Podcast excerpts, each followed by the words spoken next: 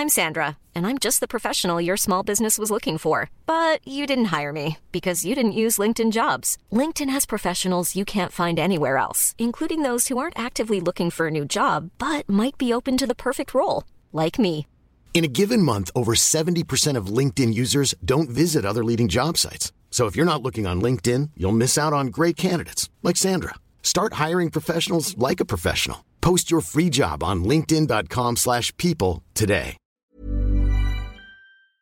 Queridos amigos de TED en español, ahora que terminamos la tercera temporada de nuestro podcast, queremos volver a compartir con ustedes algunos de los episodios que más nos gustaron.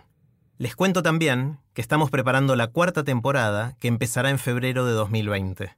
Recuerden que si quieren suscribirse al boletín semanal de ideas en nuestro idioma, ver las charlas de TED en español o seguirnos en las redes sociales, pueden hacerlo en tedenespanol.com. Los dejo con la charla de esta semana. Piensen en las decisiones que tomaron para estar donde están hoy en sus vidas. ¿Cuándo tomaron esas decisiones clave? ¿Fue hace 5 años? ¿Hace 10? Bienvenidos al podcast de TED en español. Soy Jerry Garbulski. El profesor de ajedrez Rodrigo Asiani dice que las trayectorias de nuestras vidas son fuertemente influidas por las decisiones que tomamos de jóvenes. En su charla en TEDx Rosario, Rodrigo usa al ajedrez como una metáfora y destaca la importancia de darles más opciones a los jóvenes en el juego de la vida.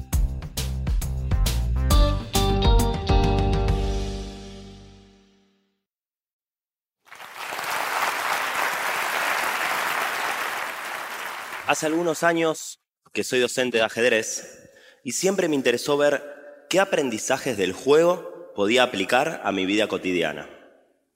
La mayor enseñanza que tuve está relacionado con cómo se llega al desenlace de una partida. Y esa enseñanza es que yo no pierdo la partida en el momento en el que me dan jaque mate. Yo no pierdo la partida en el momento en el que el otro jugador toma la torre, la lleva a la última fila y me da mate. Yo pierdo la partida mucho antes de eso, cuando mi rival me obliga a elegir entre dos malas jugadas. Seguramente, durante el transcurso de la partida, 15 o 20 movidas antes que esto, mi rival me obliga a decidir entre que me coman la torre o el caballo.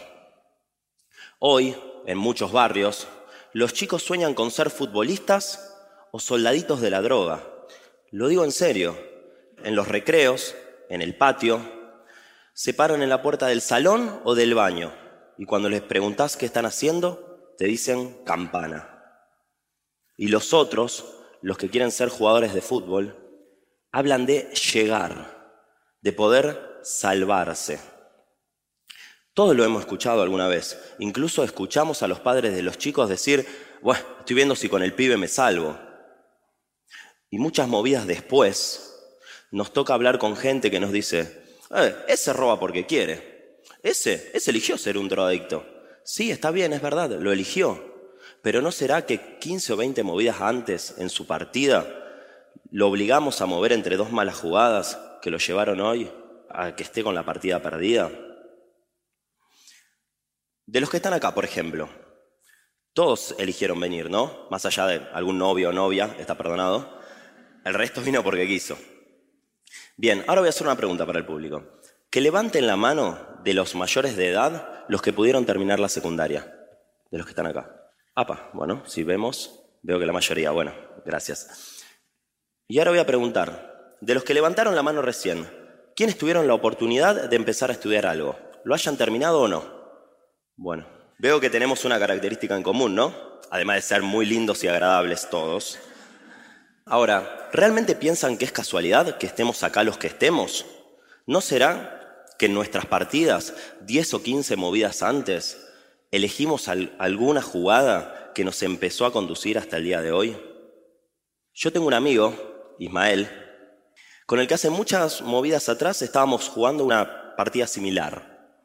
Vivíamos en un barrio alejado del centro y demás está decir que cuando seamos grandes queríamos ser Jugadores de fútbol, sí. Todavía no estaban de moda los búnker y los soldaditos, así que queríamos ser jugadores de fútbol. Cuando decidí que iba a nombrarlo Ismael en la charla, fui hasta su casa a contarle y a pedirle permiso. Primero me preguntó qué eran las charlas TED.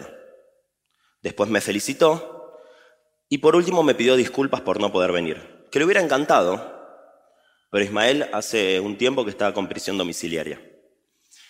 Ya estuvo en la cárcel el tiempo que tenía que estar y está cumpliendo lo que le queda en su casa.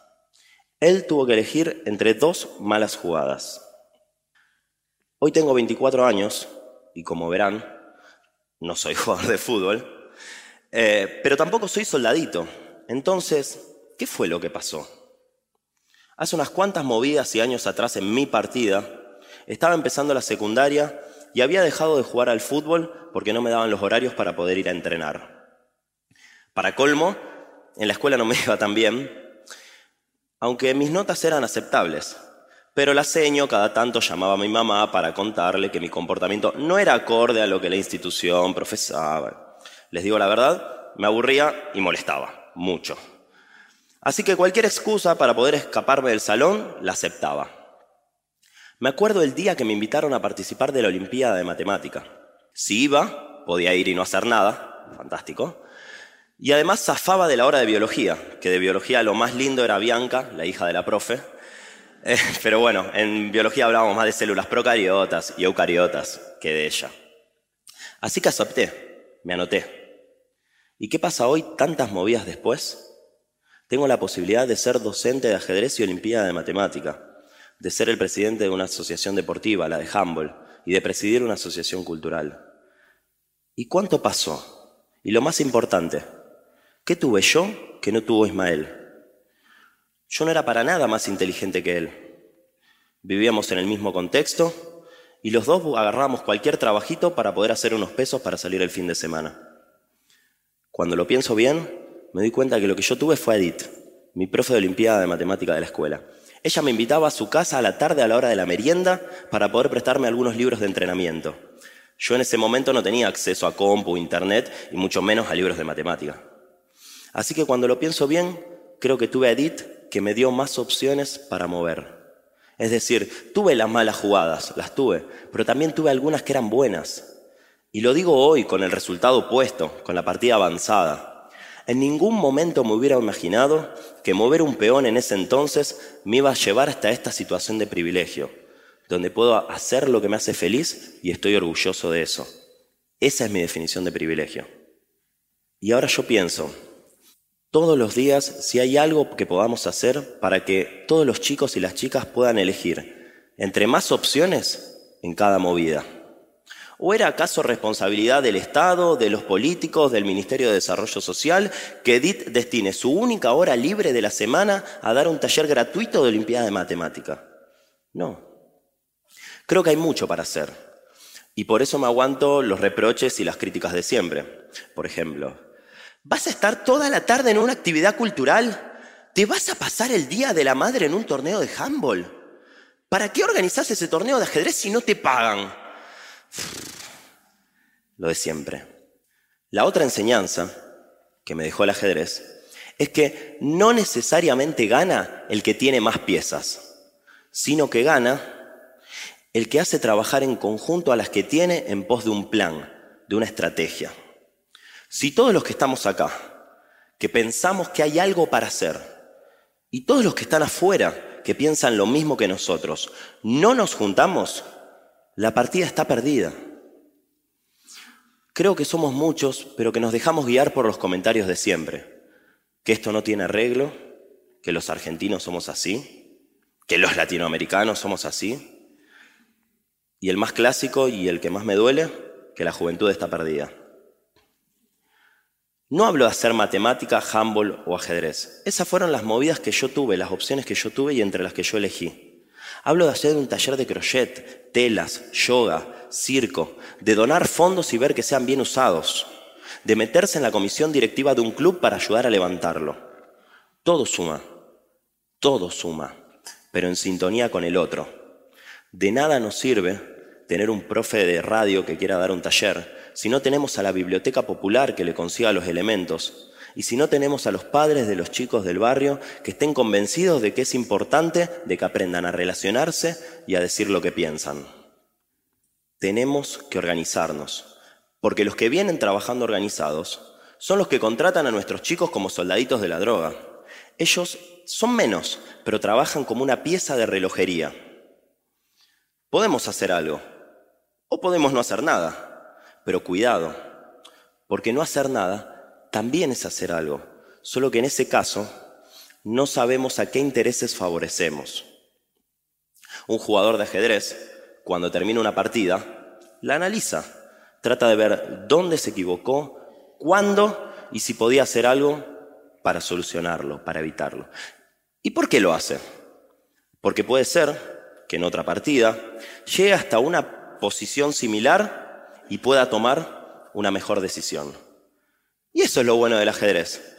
No importa si me hacen elegir entre dos malas jugadas, si me dan mate, o incluso si me canso y no quiero jugar más esa partida. Total, puedo ir, agarro nuevamente las piezas, las llevo y las acomodo en su posición inicial y vuelvo a empezar. Ahora, la pregunta que les dejo es, vos, vos, todos ustedes, los pibes, ¿tienen otra partida para volver a intentar? Gracias.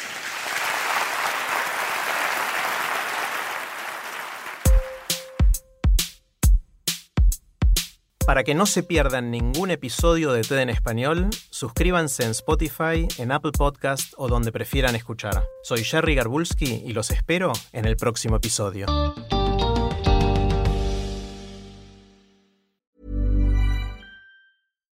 When you make decisions for your company, you look for the no-brainers. And if you have a lot of mailing to do, stamps.com is the ultimate no-brainer. It streamlines your processes to make your business more efficient, which makes you less busy. Mail checks, invoices, legal documents, and everything you need to keep your business running with stamps.com. Seamlessly connect with every major marketplace and shopping cart. Schedule package pickups and see your cheapest and fastest shipping options from different carriers with rates up to 89% off USPS and UPS rates. And with the stamps.com mobile app, you can take care of mailing and shipping wherever you are. Make the same no-brainer decision as over 1 million other businesses with stamps.com. Sign up with code program for a 4-week trial plus free postage and a free digital scale. No long-term commitments or contracts. That's stamps.com. Code program.